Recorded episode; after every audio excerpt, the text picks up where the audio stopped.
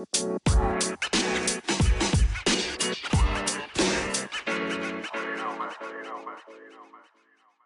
い、皆さん、こんにちは。コーチングサービスのハレルを運営している中塚水泳です。こんにちは。Web3 ハッカソンプラットフォーム、アキンドを開発している金城です。Web3F は Web3 にまつわることについて分かりやすく伝えたり、よく深掘りする番組です。本日はアプリとプロトコルの関係から考える次の10年のプロダクト開発のあり方についてお話ししていきたいなと思います。はい。はい、今日もね、ちょっと壮大なテーマで、はい、ちょっと話をしていければなと思うんですけど、ちょっと僕が、ちょっとくしゃみというか熱っぽくて 鼻水がズルズルしちゃうので、ちょっとお聞き苦しかったらちょっと申し訳ないなと思いつつ、ちょっとテンション上げて、今回も話していければなと思ってます。いやご無理はなさらず。はい。はい、そうですね。もうちょっとね、これ、あの、すごいテンション個人的に上がる話で、かつちょっと今日しか収録もできないので、はい、ちょっと話できればなと思っていて、もう結論、もうあれですね、Web2、Web3 関係なく、どうこれからプロダクトを、あの、なんていうんでしょう、グロースさせていくか、売り上げを立てていくか。で、それはアプリケーションレイヤーとプロトコルレイヤーのちょっと関係性っていったところを踏まえて、どうなんかプロダクトを伸ばしていくか、みたいな話をしていければなと思ってますね。で、やっぱり、なんか最近思ってるのが、このアキンドを作っていて、ハッカソンプラットフォームといつも言ってるんですけれども、見方を変えると、一つのそのプロダクトランチャープラットフォームとも言えるのかなと思っていて、まあ、つまり、なんて言うんでしょう、自分たちのハッカソンを主催するあのプロジェクトがあって、その周りに自分たちの関連するプロダクトをガンガン立ち上げていくための一つの、なんだろう、インフラとして機能するのが一つ、アキンドの、なんて言うんでしょう、スタンスとして、あの、価値として、あの、活かせ、今後活かせるのかなと思っていて、も今後ね、いろんな企業がある中で、自分たちで、なんか01で、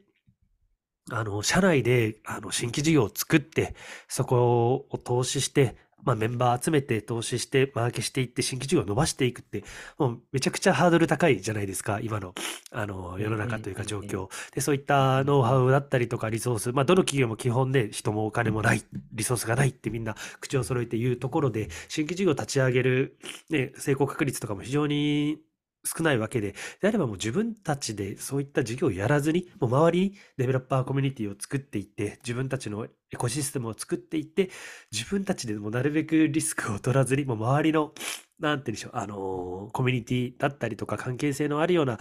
デベロッパーたちに開発をしてもらって、そこでこれ伸びるなっていうものがあったら、そこに対して投資をするなり、買収するなり、事業連携するなり、もう何だったらいけてる人材が見つけたら業務委託するなり、もう採用するなりしていくような、もう一つのなんかエコシステムとして、その企業だったりとかプロジェクトを伸ばしていくっていうあり方が、なんかアキンドとしての本質的なあり方だよな、みたいなところをちょっと考えていたところが最近あってですね。で、そういったところをちょっと念頭に置きながらいろいろなんか見ていたら、ちょっと最近非常に影響を受けた記事が2つあって、ちょっとこれゴールデンウィークのタイミングでちょっとバズっていた記事で、もっとメタップスで今は、なんだっけ、あのメタバース系のなんかデジタルツインのサービスをやっている佐藤さんっていう方がいると思うんですけれども、結構有名な方で、その方がま成功は運か、努力か、才能かについての考察っていった記事が結構バズっていて、で、それとあとはおなじみの、ちょっとこの以前もですね、ちょっとこのポッドキャストでも話したパッキーさんっていう結構有名なあの、ブロガーだったり投資家の方がいるんですけれども、ちょっとその方がやっていたスモールアプリケーションズグローイングプロトコルっていうようなちょっと2つの記事が非常にちょっと個人的にあの、印象的だったので、ちょっとその2つの記事から得たですね、ちょっとその、インスパイアを、ちょっとこの、ポッドキャストでもちょっとまとめて話をしていければいいなとは思っております。というところで。はい。ちょっと話を進めていければなと思うんですけれども、そうですね、ちょっとどんな感じ、どんな感じでちょっとこの2つを混ぜて話そうかなっていうのは思ってるんですが、もうまあちょっとざっくり、ちょっと佐藤さんの記事の方をざっくり説明すると、これがもうシンプルに言うと、成功するのって基本もう才能じゃなく運だよね。みたいなような話をしているようなノートで、これも僕もめちゃくちゃ感じるようなところで、やっぱりなんて言うんでしょう、環境によって人が成功するかどうかっていうのは結構決まるのかな、みたいなところはあって、やっぱりいかに、その、なんだろう、自分が運を良くなる要素、自分のチャンスを巡ってくる要素をいかに最大化していくか、みたいなところが成功するかしないかの結構大きな要因としてあるのかなと思ってますと、いくら努力したり才能があったりとかっていう、まあその最低限もちろん重要ではあるんですけれども、それにレバレッジをかけるためのチャンスがめ巡り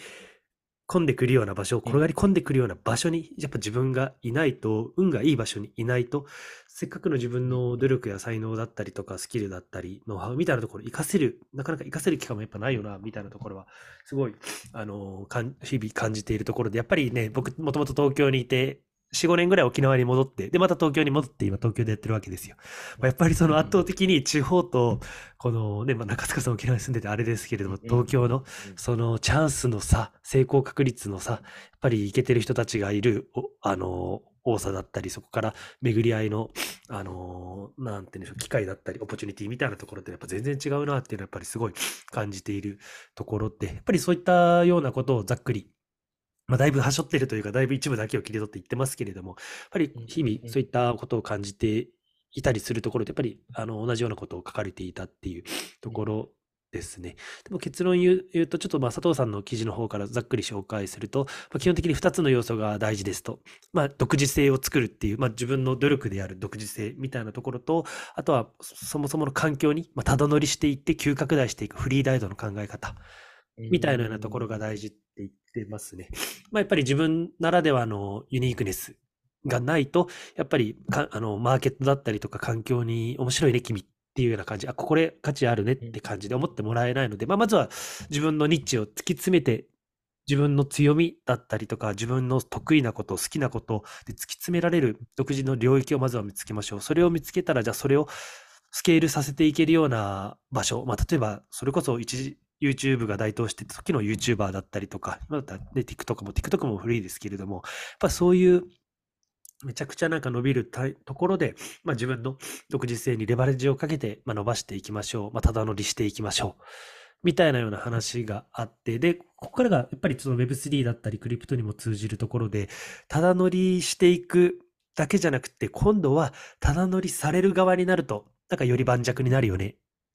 みたいなような話があって、やっぱりなんか非常になんかわかりやすいなと思ったのが、あの、朝倉未来さんっているじゃないですか。格闘家、ですかね。で、はい、YouTube にフリーダイドすることで成功して、彼格闘家でもありながら YouTuber でもあると思うんですけれども、うん、YouTube っていうそういった プラットフォームに乗っかって自分のファンだったりとか自分の影響力を強めて、で、今度はその影響力を使ってブレイキングダウンっていう、ちょっと僕あんまりわかんないんですけど、で、なんか若者があのー、喧嘩というか、バトルし合うような、なんか番組が人気っぽいですけれども、そういう若者だったり、有名になりたい、影響力を持ちたいっていう勢いのある彼らをプロデュースする場に回ることによって、そういった若者たちがフリーライド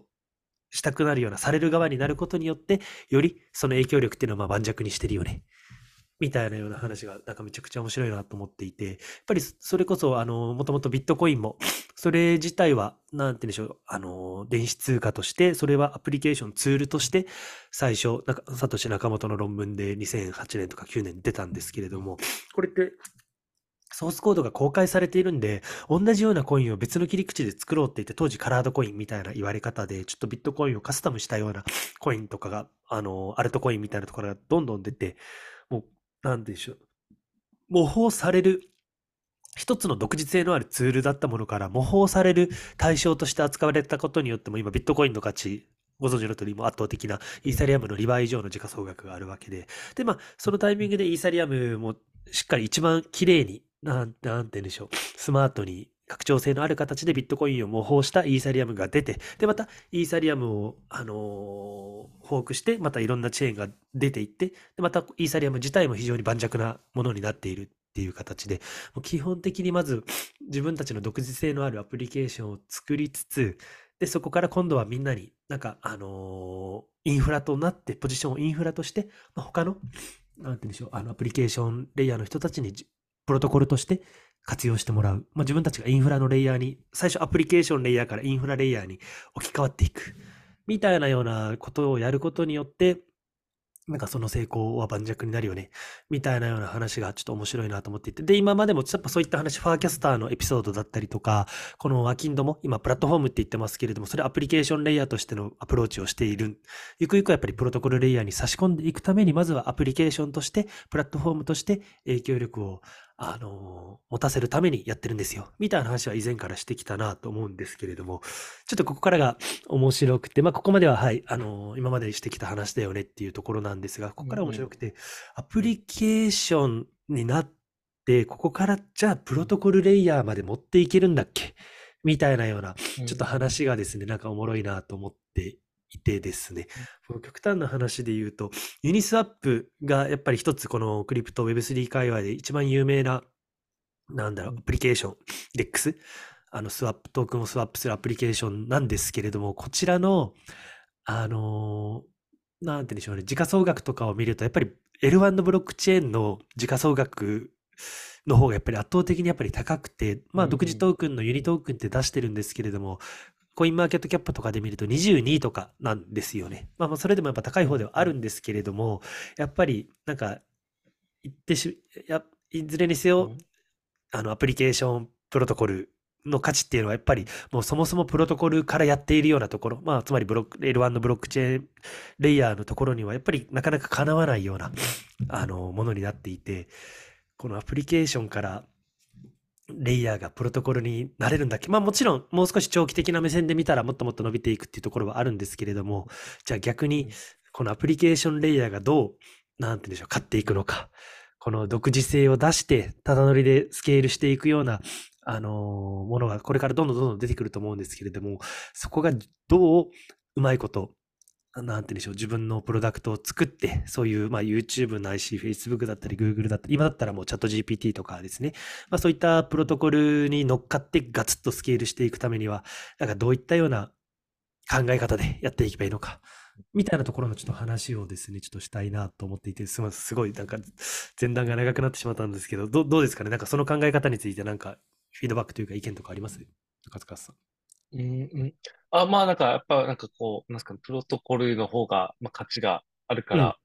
まあそこに対してやっていくっていうところは、まあまさにそうなのかなとは、なんか、って思ったんですかね。そうですで、よやっぱこね。うん。う、うん、アプリケーション、ウェブ、アプリケーションについところについて、か、か、ウェブ2では全然あるとは思うんですけど、やっぱりうん。こう、なんか、このブロックチェーンだからこそ、多うん。分、よりプロトコルの方が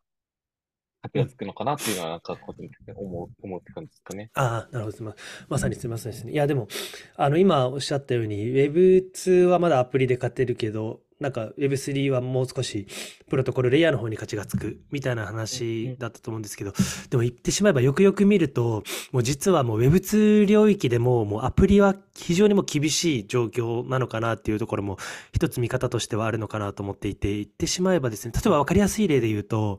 あの連載や今すごい AI 流行ってるじゃないですか。それで画像生成の、なんだろう、自分の、あのなんか自分の顔をいろんなパターンで AI で出すのがちょっと一時期流行ってたじゃないですか。いろんなパターンで、なんかで、それをアイコンにしてる人たちも、なんか自分をすごいデフォルメして、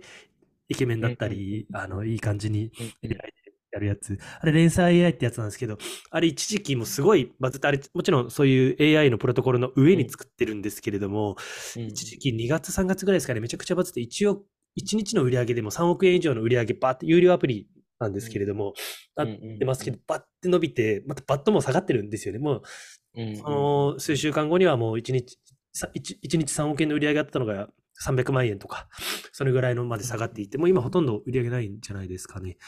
やっぱり、うんこういう、あの、鬼バズをしてすぐに消えていくっていうアプリが、やっぱり Web2 領域では非常にまだまだ多いなっていうところうんがあって、まあ、例えばクラブハウスとか分かりやすい。例ですし、その前後ではポパラッチっていう風な、なんだろう、一日一個しか、その、載せられないような、なんかクラブハウスの前後でそういったアプリが流行ったんです。あと B リアル、まあ、まだ伸びていると言っても爆伸びしているようなものでもないですね。一日自分の自撮りをあの2分間の間しか送れない。で自分の送らないと相手のが見れないっていうような B リアル。まあ、このポッドキャスト聞いてる人みんなわかる。結構 TikTok の次に来るだろうって言われてる SNS アプリではあるんですけど、それも正直まだまだ伸びきってないっていうところだった。あと、バインだったりとか、昔はイエックヤックとか、あと、ヨーっていう名の送り、めちゃくちゃ懐かしいと思うんですけど、ヨーって言ったのを送り合うだけのやつだったりとか、もう本当にそういう、なんだろう、バズってはすぐみんなの、なんてでしょうね、思考から消えていくような。で、まあ、唯一例外としては TikTok がまだありますけれども、大体のこういう、なんて言うんでしょう、新しいインフラを狙おうとするようななんかアプリ、まあ、特にまあ SNS 系の領域で多かったりはするんですが、一回めちゃくちゃバズってはすぐ消えていく。っていったようなところ。で、いいものに関してはもうそういう、あの、Facebook だったりとか、まあ TikTok だったりとかも、今どこも B リアルと同じ機能つけてたりもしますし、同じ機能っていうのを全部模倣して、あの、ユーザーを大量のユーザーデータを持っているような、もう本当にプロトコルレイヤーですよね。Google とか Facebook、Amazon、まあ、GAFA みたいな言われるところは。やっぱりそういったところってもう変わってないじゃないですか。Twitter、Instagram、Facebook、まあ、Snap とかもありますけれども。やっぱりそうですね。だからそこのところがやっぱり強くて、他のチャレンジャーとなるようなコンシューマーアプリ出てきても、ぱりなんかすぐ消えてしまうよね、みたいなような話で。まあだから最初にね、ちょっと Web2、Web3 関係なくって言ったんですけど、今後 Web2 プロダクトを作っていく上でも、ちょっとこの自分たちはアプリとして戦ってるのか、プロトコルになろうとしてるのか、まあ、みたいなところを、まあ、ちょっと考えていくのが重要なのかなと。でも本当にもう今時のなんか、有名な、なんかサムさんって人が言ってたんですけれども、もう今時の若者ってこういったソーシャルアプリっていうのはもうファッションとしてみんな使ってるみたいで、もう本当にこれを使ってるといけてるよね。これを使ってるとなんか仲間に入れるよね。だったりとかっていうノリで、やっぱちょっと、あの見せびらかしてすぐ、あの、やめるとか、もう本当になんかシーンっていうね、洋服のアプリがあると思うんですけど、シーンみたいなノリで、ちょっと流行ってるからインストールして、ちょっと使ってすぐ飽きてすぐ次に行く。みたいな感じで、やっぱりそこを分かっていてうまくやってるのが、あの、ニキータビアっていう起業家がいるんですけど、最近だったらガスっていう、あの、あれですね、友達に質問をして、それを、あ、違うな。何だったっけな。それはクイズだ。このクラスで一番かっこいい人誰だと思うみたいな感じで、その、だって、それ投票していって、クラスのみんなでそのクイズの結果を見るみたいなようなアプリだったりとか、あとは TBT っていう、これも、なんかポジティブな、あの、Q&A アプリみたいな。まあ、結論、もう本当にティーンエイジャーを狙った SNS アプリを作った人がいて、これ最初の TBT ってやつはもうすぐに数ヶ月で Facebook に買収されて、で、直近だったらガスっていうアプリはすぐ Discord に買収されてるんですよ。もう短期間でガッて伸ばして、もうこれすぐバズは終わるって分かってるんで、もすぐ売るんですよね、この人って。やっぱり非常に賢い人だよね、みたいな。もうこういうのは燃え尽きる。すぐにバズってはいけるって分かってるから、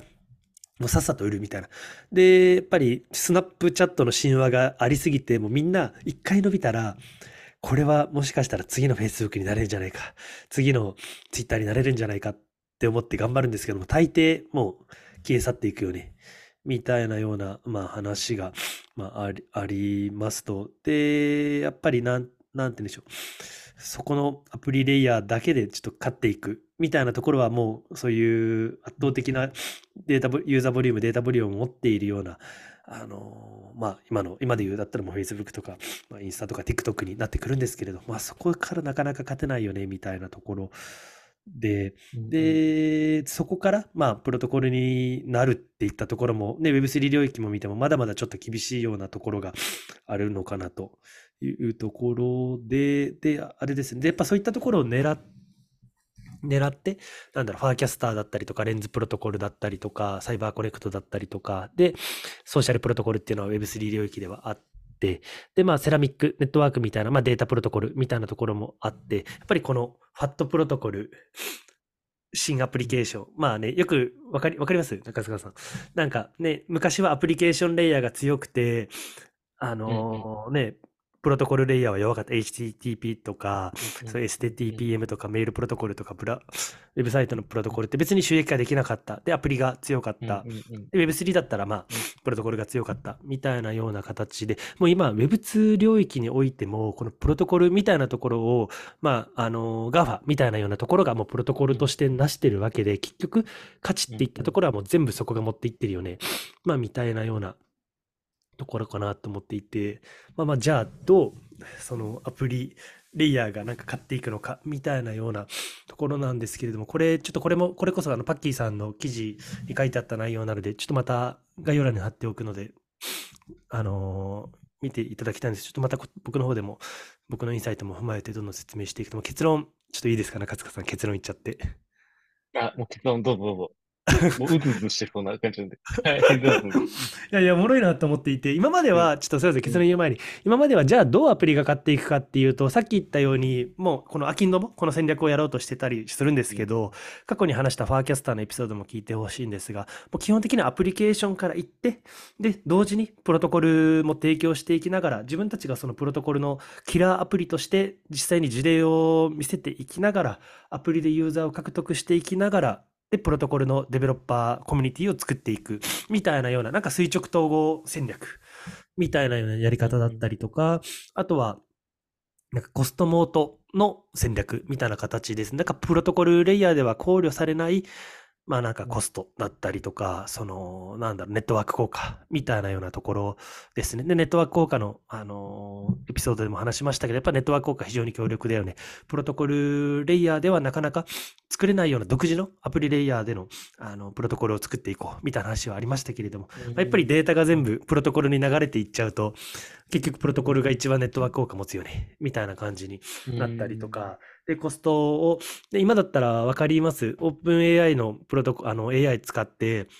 それの上に有料アプリを乗っけてるような人たちがたくさんいるんですよ。日本だった AI チャットくんみたいな、今日もなんかイラストのやつ出してましたけれども、あれもめちゃくちゃ売り上げが上がってるところたくさんありますし、いいと思うんですけど、あれももう、プロトコルレイヤーが値上げされたらもう終わるんですよね、ああいったのって。非常に危険だと思っていて、ああいうプロトコルの上に乗っけて、なんか、プロトコルからもお金払いながら自分たちはそのたくさんのユーザーからもう少しもらってややるみたいな。もう本当にプロトコルに値上げされたりとかあと LINE 使ってやってたりするので LINE からバンされたり LINE から同じものを出されたりとかすると非常に危険っていったところもあってやっぱり本当にそういうねプラットフォームの上で勝負するっていうのはマジで危険だなっていうのはまあもちろんそれは分かった上で最初のユーザー集めの上でやってるっていうのはもちろんなと思うんですけれども。とかまあそういったまあ cost moat 戦略みたいなところだったたり、まあ、3つ目はユーザーステーキング戦略みたいなようなところで、まあ、まあこれはもう、あれです、アプリケーションレイヤーが、まあ、自分たちでまたトークンを出して、そのユーザーをしっかりエンゲージメントしていく。まあまあ Uniswap がね、 UNI トークンっていったものを出して、まあユーザーとのエンゲージメントを作っていく。まあ自分たちのアプリケーションが価値が上がればユーザーも価値が上がっていくみたいな、やり方もありますけれども、やっぱりアプリレイヤーのトークン出してるところたくさんありますけれども、やっぱりもっと下のレイヤー、まあ、ブロックチェーンレイヤーのプロトコルが強いよね。さっきのユニスワップでさえも22とかになったりしてるところなので、まあちょっとゆくゆくはね、ユニスワップもプロトコル、アプリケーションプロトコルとして、DEX のプロトコルとしてワークしてるので、ちょっとどうなるかはまたわかんないですけれども、まあそそういった3つしかなかったっていうところなんですけれども、ちょっとここでのなんか新しいその回、もうここちょっとね、大げさに次の10年のプロダクト開発の考え方みたいなような話なんですけど、もう結論、もう一つ、独自性を出していくアプリケーション開発者は、もう一瞬バズらせて儲けて次のアプリをすぐ作るっていうようなやり方。もうつまりスモールアプリをゴリゴリにたくさん作って、それを一つのプロトコルの上で全部構築していくみたいなやり方。つまりプロトコルが一番価値が上がっていくんですけど、その上がっていくプロトコルのメリットをしっかり享受しながら、まあ、そこにただ乗りしながら、自分たちのユーザーからしっかりマネタイズをして、そのデータっていったものはもう全部プロトコルのデータを使う。で、かつ自分たちが獲得したユーザーデータっていうのは全部プロトコルに蓄積していく。自分たちが、まあ、儲かれば儲かるほどプロトコルのデータボリュームっていうのが増えていく。でもそれで一旦もうある程度売り上げが上がったらもうすぐに次のまたアプリを作って、あの、なんて言うんでしょう、あの、盛り上げに行く。で、そこのタイミングでは、プロトコルにはある程度のデータが溜まっている状態なので、次はもっと勝ちやすくなる。マネタイズしやすくなる。でもすぐやっぱりそのトレンドってのは終わっていく。みたいなような形のイメージで、まあ、つまりスモールアプリみたいな概念でも生まれては消え、生まれては消え、まあ、その過程で新しいユーザーやデータだったりとか、その関係性みたいなところを全部プロトコルに貢献していく、蓄積していく、まあ、一つのデータベース、共通のデータベースとしてプロトコルを扱って、そこのデータだったりとか、ユーザーだったりとか、関係性だところを他のあのエコシステムの競合だったり仲間ですかね。もうこれ競合って言わず一つのエコシステムの仲間たちと分け合っていきながら、自分たちなりの独自性を出して、まあそこのプロトコルにフリーライドして、勝ちやすくしていく、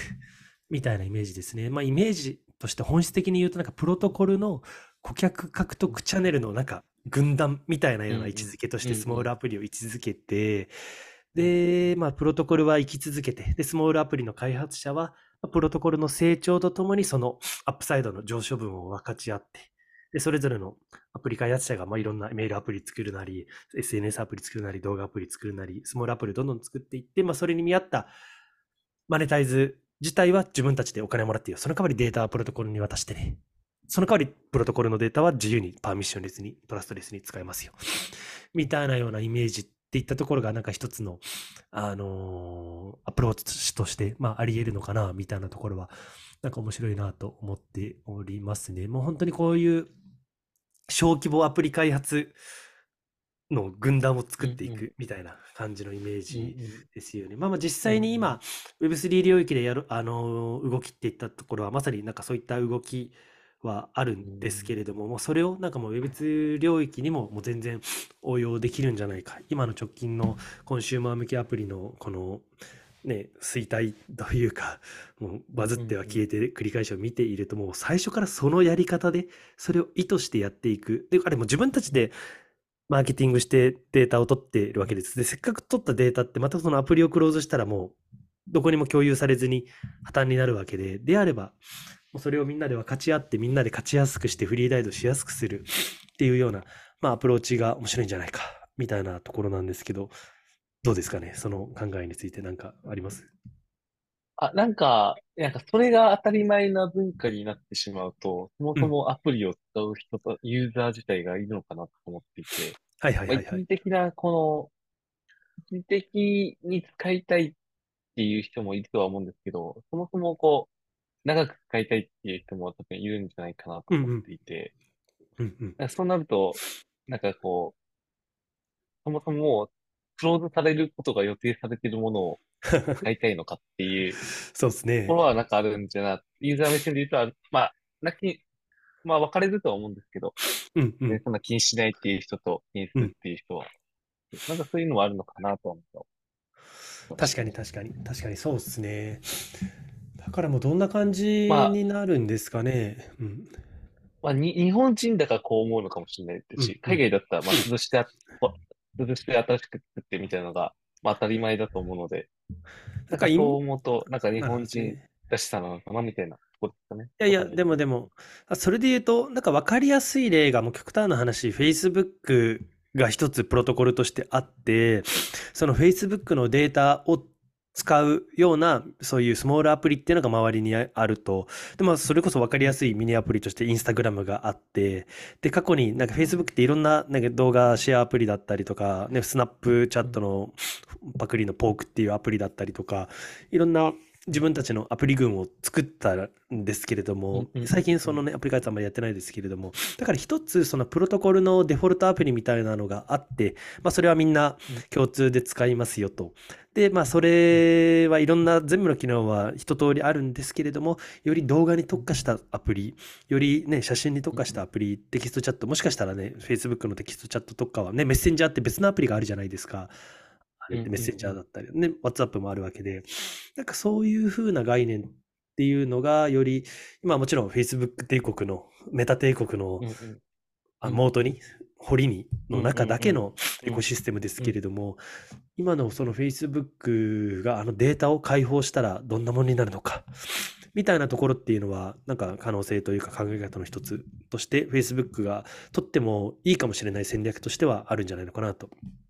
思いますね。で、フェイス、うん、なんか、はい、いいですか？どうぞ。ちょっと思ったのが、それって中央集権じゃないのかなと思うんですけど。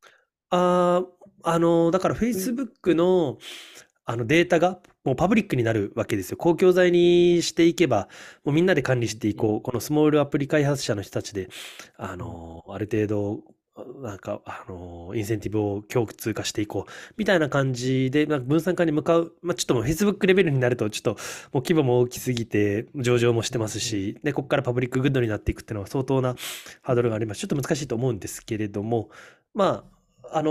ー今は今回の話はちょっと Web2 までスコープを広げてたりもするので、一つ中央集権的なプロトコルがそういったムーブをしても全然ありなんじゃないのかなっていうような話ではありますね。なるほど Facebook の価値の源泉どこにあるかって言ってやっぱ圧倒的なやっぱユーザーデータなわけですよ。世界20億人以上のこ個人データを保持してるっていったところが、あの、時価総額、あの、アプリケーションの軍団だったりするわけで、で、ん別に Google も、あの、世界中のウェブサイトをインデックスして自分たちのサーバーにウェブサイト情報を持っているというようなユーザーデータ、Amazon も EC の購買データ。やっぱりそのデータ自体が価値の源泉になってるわけで、やっぱそのデータをオープンにししていいよ。もう自分たちで所有せずにみんなで所有しましょう。みたいなようなアプローチ、みたいなようなところっていうところかなってのは思いますね。うんでう、ん一つそこを分散化していく。まあ別にい強制的に分散化しなくてもいいですけども、一つのああのーなんて言うんでしょうね。そのインセンティブ、スモールアプリの開発者でとしては、結論自分たちがめちゃくちゃ頑張って開発したものうんの源泉となるデータは結局プロトコルに吸収されて、結局まあ、ちょろっと小銭は稼げるかもしれないけど、結局一番儲かるのはプロトコルやん、みたいなところは正直一つ反論としてはあるのかなと思っていて、で、そこの解決策だったりとか、さっき言ったような、その、より分散化に向かうみたいなところで言うと、このプロトコルは、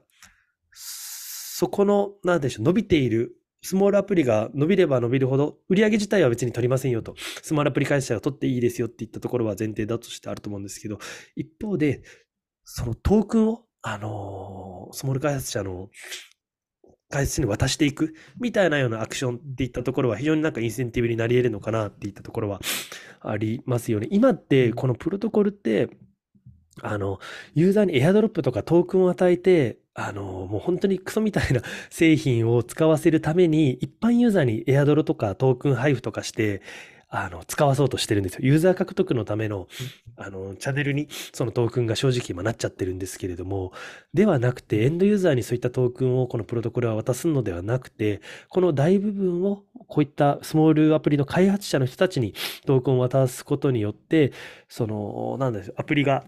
成功すればするほどトークンをたくさん渡す、つまりプロトコルが成長していくわけじゃないですか。だからもう自分たちのトークンっていったところは、あの、なんだろう。そういったスモールアプリの開発者に渡すことによって自分たちの一つの権利みたいなところはスモールアプリ開発者が持っている。で、自分たちがグロースしていって、いってトークンの価値が上がれば上がるほど、スモールアプリの開発者も長期的な、もう株みたいなような形でリターンを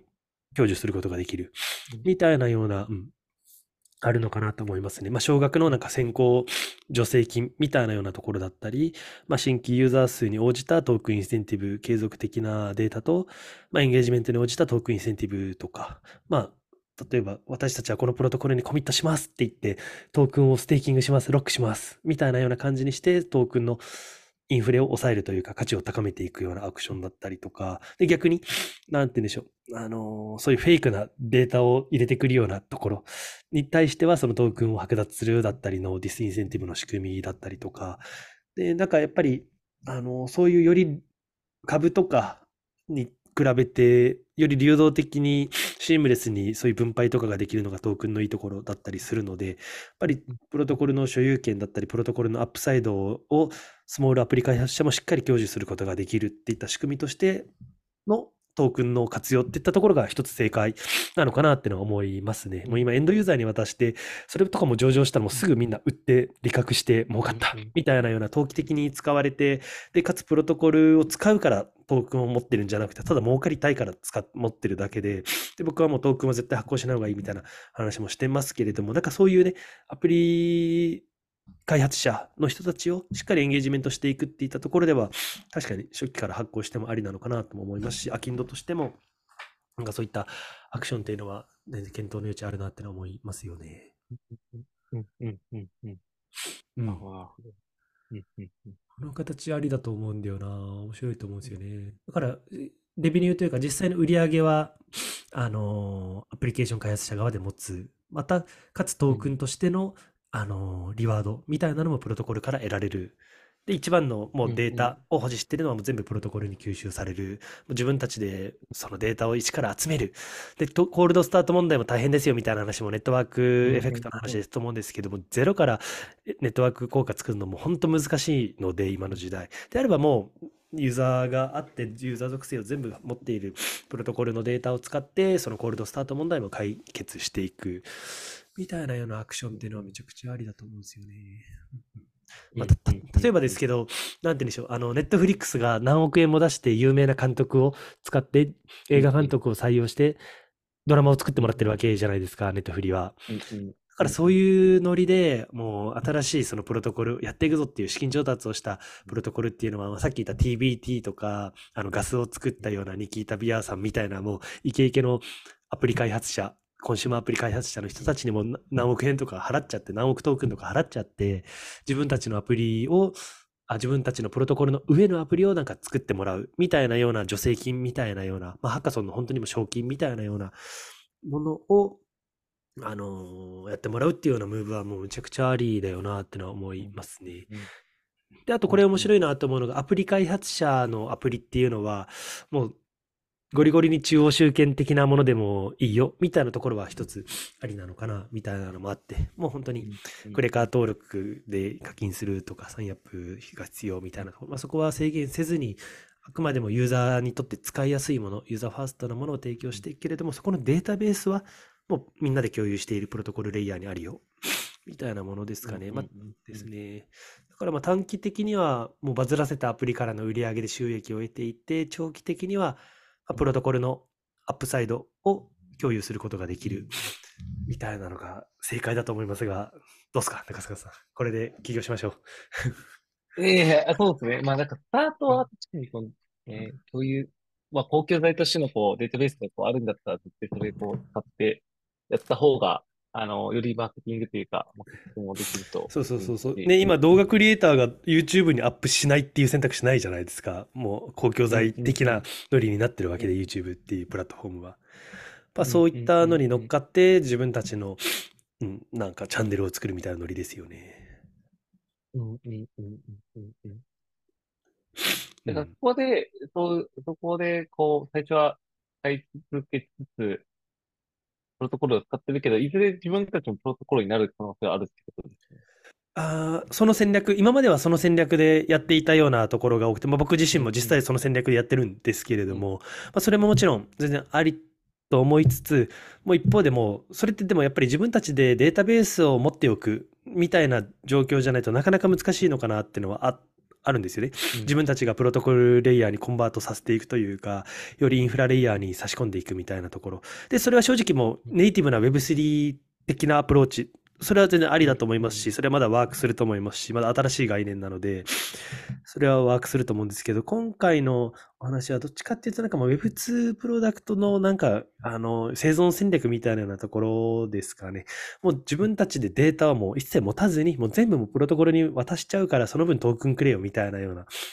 話ですかね。だからもう、長期的に自分たちがプロトコルとなって、インフラとなって、あのー勝っていくぞっていうような考えをそもそも持つこと自体がおこがましいよね、みたいなような、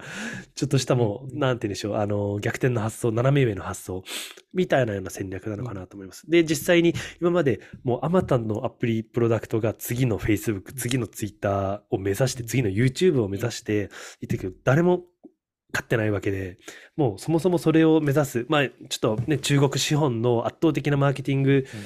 力、広告費、まあ PayPay みたいなノリで広告費を使ってやった TikTok はまあちょっと例外だとして、あんなお金使える、あれもともと T- あの TWITIAO っていうニュースアプリでめちゃくちゃ儲けてたんで、中国のニュース、まあ、ニュース、スマートニュースみたいなもので、そのスマートニュースみたいな TWITIAO で儲けたお金で、も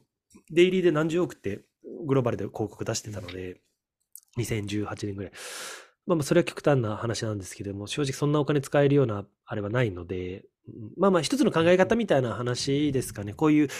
資金調達をして Go for it 戦略で次のプロトコルを目指すぞっていったやり方と、あともう一つは、まあ本当にライフサイ、あの、ライフタイムビジネスみたいな感じで、まあ、もう月数百万の売り上げを淡々と出していきながら、自分たちのなんかそういう投資とかも受けずに、しっかりマネタイズをして、自分たちのスモールベンチャーとして、あの、好きなことをやっていこうっていうようなやり方と、うんうん、もう一つのなんかアプローチみたいなところ、いいとこ取りみたいな感じですが、ちゃんと自分たちの売り上げも上げつつ、なんだろう、あのーうんうん、トークンっていうような形で長期的なリターンっていったところもちゃんと狙っていくみたいな。で、一つのプロダクトにはあまりこだわらないみたいな。うんうんうん。そうですね。なるほど。じゃあ、アキンドも、あれなんですか、こう、こう、うん。あのー、一気にバズ出して、ユーザーが 使ってもらって、また、新しいサービスみたいなところも、そうですね。いや、さすがに、いや、もう僕らはだからそういうプロトコルが自分たちのアプリケーションエコシステムを作っていくためのハブになりたいんですよね。うんうんうんアキンドとしては。今、プレイヤーとして、プロトコルが自分たちのそのアプリエコシステムを作っていくっていうやり方が、これからの、あの価値パターンというか、プロダクトのあり方として一つのあるんじゃないかって話したと思うんですけど、アキンドのポジションとしては、じゃあそのプロトコルは自分たちのプロトコルの上に、ね、それこそネットフリックスが数億円出して映画監督を浅井するように、プロトコルはもうお金を出してアプリケーション開発者を自分たちのプロトコルの上に乗っけていかなきゃいけないわけなんですよ。だから、アキンドとしてやっぱりそこのチャンネルに入りたいっていうのはありますね。アキンドを使えば、自分たちのあのプロトコルの上で開発してくれるアプリ開発者をしっかり見つけることができる。で、かつ継続的な関係性を築いていくことができる。みたいなようなところに入りたいんですよ。つまりもうこれ、このあのー流れが進めば進むほど、もうアキンドは間違いなく必要なツールになる。っていったところは思っていて、で、冒頭にも言ったじゃないですか、もう自分たちでプロダクト、新規事業を作るっていうような企業はもうあんまりなくても、オープンイノベーションみたいな言葉もありますけど、もう外部のエコシステムとともに、外部のデベロッパーコミュニティとともに、新規事業をしっかり創出していくみたいなようなのは、もう確実にもう今そうなってきてるので、なんかそこに対してめちゃくちゃいいポジションとして入れるんじゃないかなっていうところで、結構ワクワクしてるっていうのは正直ありますね。うん。まあ、なのでさっき言ったじゃないですか、ハッカソンっていうよりかは、こういうプロダクトローンチ、まあ、アプリローンチをもうゴリゴリにあの推し進めていくための、自分たちのアプリケーションエコシステムをゴリゴリに推し進めていくためのツールとして、もうそのためのプロトコルとしてなんか活用していただくっていうようなあのビジョンはだいぶ見えてますね。そうなんですよ。だから結構、はい、この発想にはすごいワクワクしてます、僕は。うん、なるほど。アキンドにはなんかどういうデデータが溜まっていくんですか？いや、あのデータはたまらないですね。だから、プロトコルがデータ溜まってると思うんで、あくまでもね、アプリケーション、プロトコルは、だからまあ、言ってしまえば、プロトコルはアプリケーションが増えたら、プロトコルの方にデータが溜まっていくので、ただ、 AKINDO はそれを紹介してるだけ、アプリを作りたいっていうデベロッパーと、あのデベロッパーを獲得したいっていうプロトコルをマッチングさせるためだけの場所みたいなようなイメージ、そこのリレーションをしっかり、あのコミュニケーションしていくためのインフラみたいなようなイメージですね。もう言ってしまえば、なんだろう、 Discord とか Slack とか、なんかそういう風なポジションに近いのかなと思いますね。一つまあたまるとしたらやっぱりあのそのマッチングの制度だったりとかそのプロトコルが増えれば増えるほどデベロッパーが増えてくるので、まあ、デベロッパーのリストだったりとか、で、そこのマッチングのリコメンドの制度だったりとか、自分たちでアプリ作れる人いませんかってツイートするよりも、アキンドでアプリ作れる人いませんかって言った方が何十倍何百倍も適切な質の高いデベロッパーが大量に集まってくるよ。みたいなようなところは、まあ、価値になるのかなってのは思いますかね。そうですね。で、それが、はい、増えれば増えるほど、どんどん、あの、じゅんぐりじゅんぐり増えていくので、デベロッパーが多いからプロトコルが集まる。プロトコルが集まるからデベデベロッパーが集まるっていうような形で、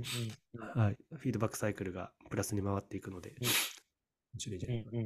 そうなんですよ。だから結構ね、ハッカソンっていうちょっとマーケットのちっちゃいあの概念ではなくて、もうこういうアプリエコシステムを作っていくランチャーツールとして、なんか捉えると面白いですし、で、これからの世の中的にも、もう自分たちで GAFA になろうみたいなところはもうほとんどなくて、もう GAFA みたいなところのプロトコルのデータにフリーダイドして、で、しっかり独自性を出して、サクッと設けて売却する？みたいなもうプロトコル側にもう吸収されにいく？みたいなムーブっていうのはもっともっと増えるんじゃないのかなと思います。だから次の例えば BDR とかクラブハウスとかその連載愛とかっていったところは、このオープンなプロトコルの上で、まあ、構築されるべきみたいな。そうですね。オープンじゃないと、さっきの言ったこれ中央集権的なのか非中央集権的なのか話で言うと、やっぱり中央集権的なプロトコルの上で作る問題っていうのは、冒頭にも言ったように、もういきなり値上げされたり、API 遮断されたりとか、バンされたりとか、やっぱりそういうリスクがあるってのは、うん、やっぱりまだ怖いところではありますよね。いや、もうみんなオープン AI の上で、ね、アプリ作りまくってますけどね。あれも本当にあそこの一社が、やっぱやめたみたいな感じで行ったりとかしたら、もうどうどうするんだっけみたいな話ですからね。うん、だからもうあれですよ。ああいったアプリ群っていうのは、オープン、チャット GPT とかを直接使わないレベルの人たち、まあそれこそ LINE とかを普通に使ってない人たちに対して、分かりやすく UI だけ、UX だけを分かりやすくして課金させてるみたいな。ようなものなわけで、で、そういったアプリが世界中にたくさんあるんですよね。うんうんうん、まあですけどね、オープン AI だったりとかが直接やったらどうするんだっけみたいな。まあ、そう昔からツイッターでそれはもうなんやられていることなので過去に。うんうんうんうん。まあ Google とかもいつもやってます。そうですね、今日もね、出ましたよね、ババード、バードでしたっけ？うん、バード。よかよかったです。なんか、イルシンって誰ですかって言ったんですよ。自分の ID を。そしたら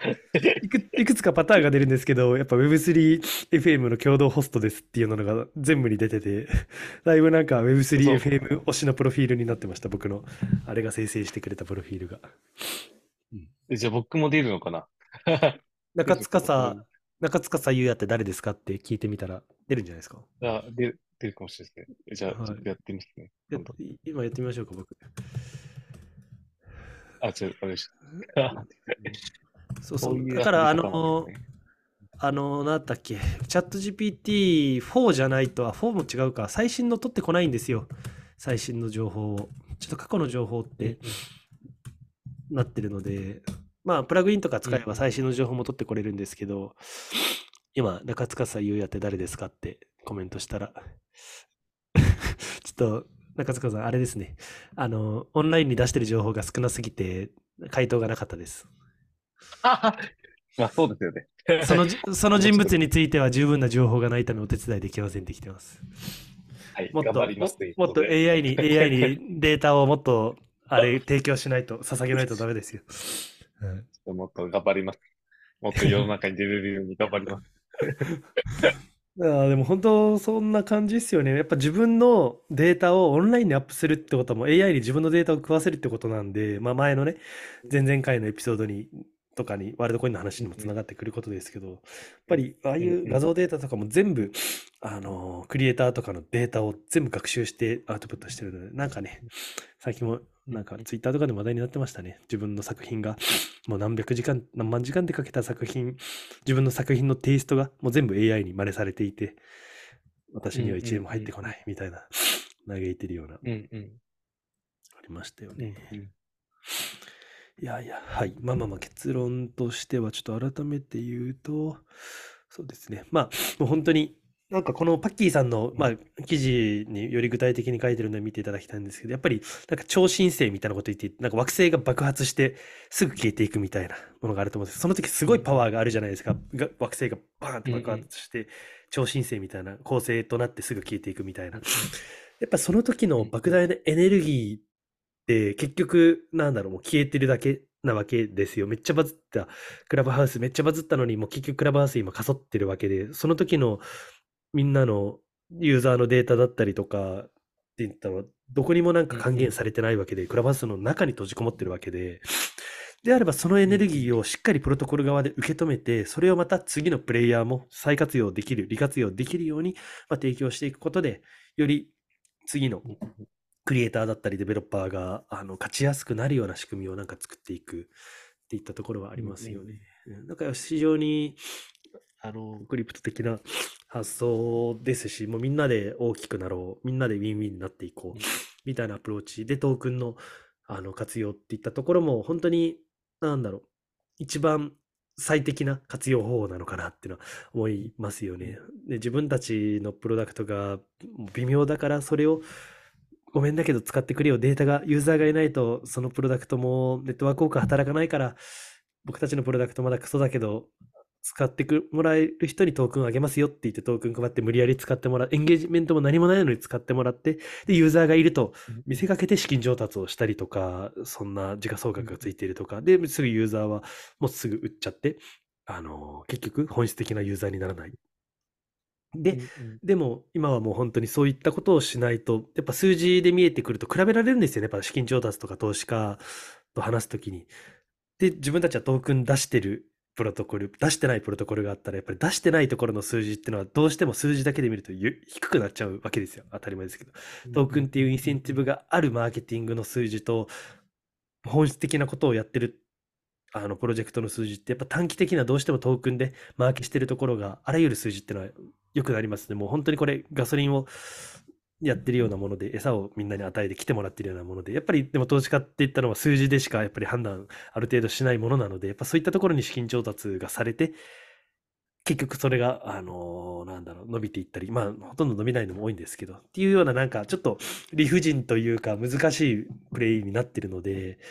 だからもう言うじゃないですか、 fake it, until make it みたいな、あのー、それを実現するまではフェイクでいようぜみたいな感じありますけど、結構本当にフリプトのプロジェクトはそういったものが往々にしてあるので、それっておかしいよねっていうのをこの前、スーパーフルードのフランさんとずっと喋ってましたね。うん、そうなんです今本当に、ちょっといびつなというか、フェイクなものでもトークンで雰囲気作ればなんか数字集められちゃうので、今はね、最近はちょっとそれにみんな気づき始めていて、あれですけれども、僕もね、もうずっと前からそれ啓蒙してると思うんですけど。はい。ですかね。はい。そんな感じですかね。だから、はい。中塚さんも、ハレルも、ちょっと何かしらのプラットフォームにまずは乗っかっていきながら、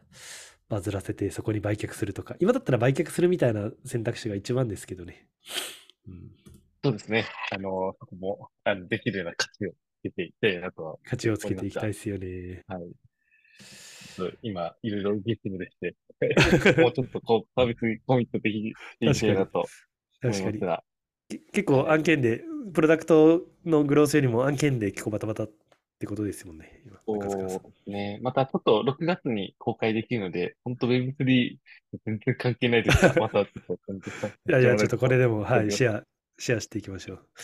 中塚さんファンはやっぱ非常に多いみたいなので話を聞いてると。いいやいやいやいや、全然ですよ。全然全然。本当は、クリプトジャーニーもしっかりやりなといけない。そうっすよ、そうっすよ。最近ちょっとね、しれっとなんか、あの、スルーされてますけど、ちょっとそこをやっていきましょうね。はい、ちょっと、はい、あの、頑張って。もうちょっとね、今やってる案件とかでも、いずれは、あの、クリプトにつなげていきたいなと、個人的には思っているので、なんかそういう話とかも、いずれ、いずれというか、は、していきたいなと思っているので。はい、楽しみにしてます、僕も。はい、ですね。はい、スモールアプリ、グロプ、プロトコルグロスっていうような話をですね、あのー、佐藤さんの、まあ、成功は運が大事だ。フリーライドしていこうぜ。みたいな記事とちょっと掛け合わせて紹介させていただきました。その2つの今回参考にした記事、概要欄にも貼っておきますので、ぜひご覧になってみていただけるとより理解も深まるのかなと思います。はい。はい。ありがとうございます。では、今日はこんなところですかね。はい。はい、今回もご拝聴いただきましてありがとうございました。今回のお話も YouTube の他に、あ、ポッドキャストの他に YouTube でもご覧いただけますので、それもチェックいただけると嬉しいです。それではまた次回お会いしましょう。ありがとうございました。はい、ありがとうございました。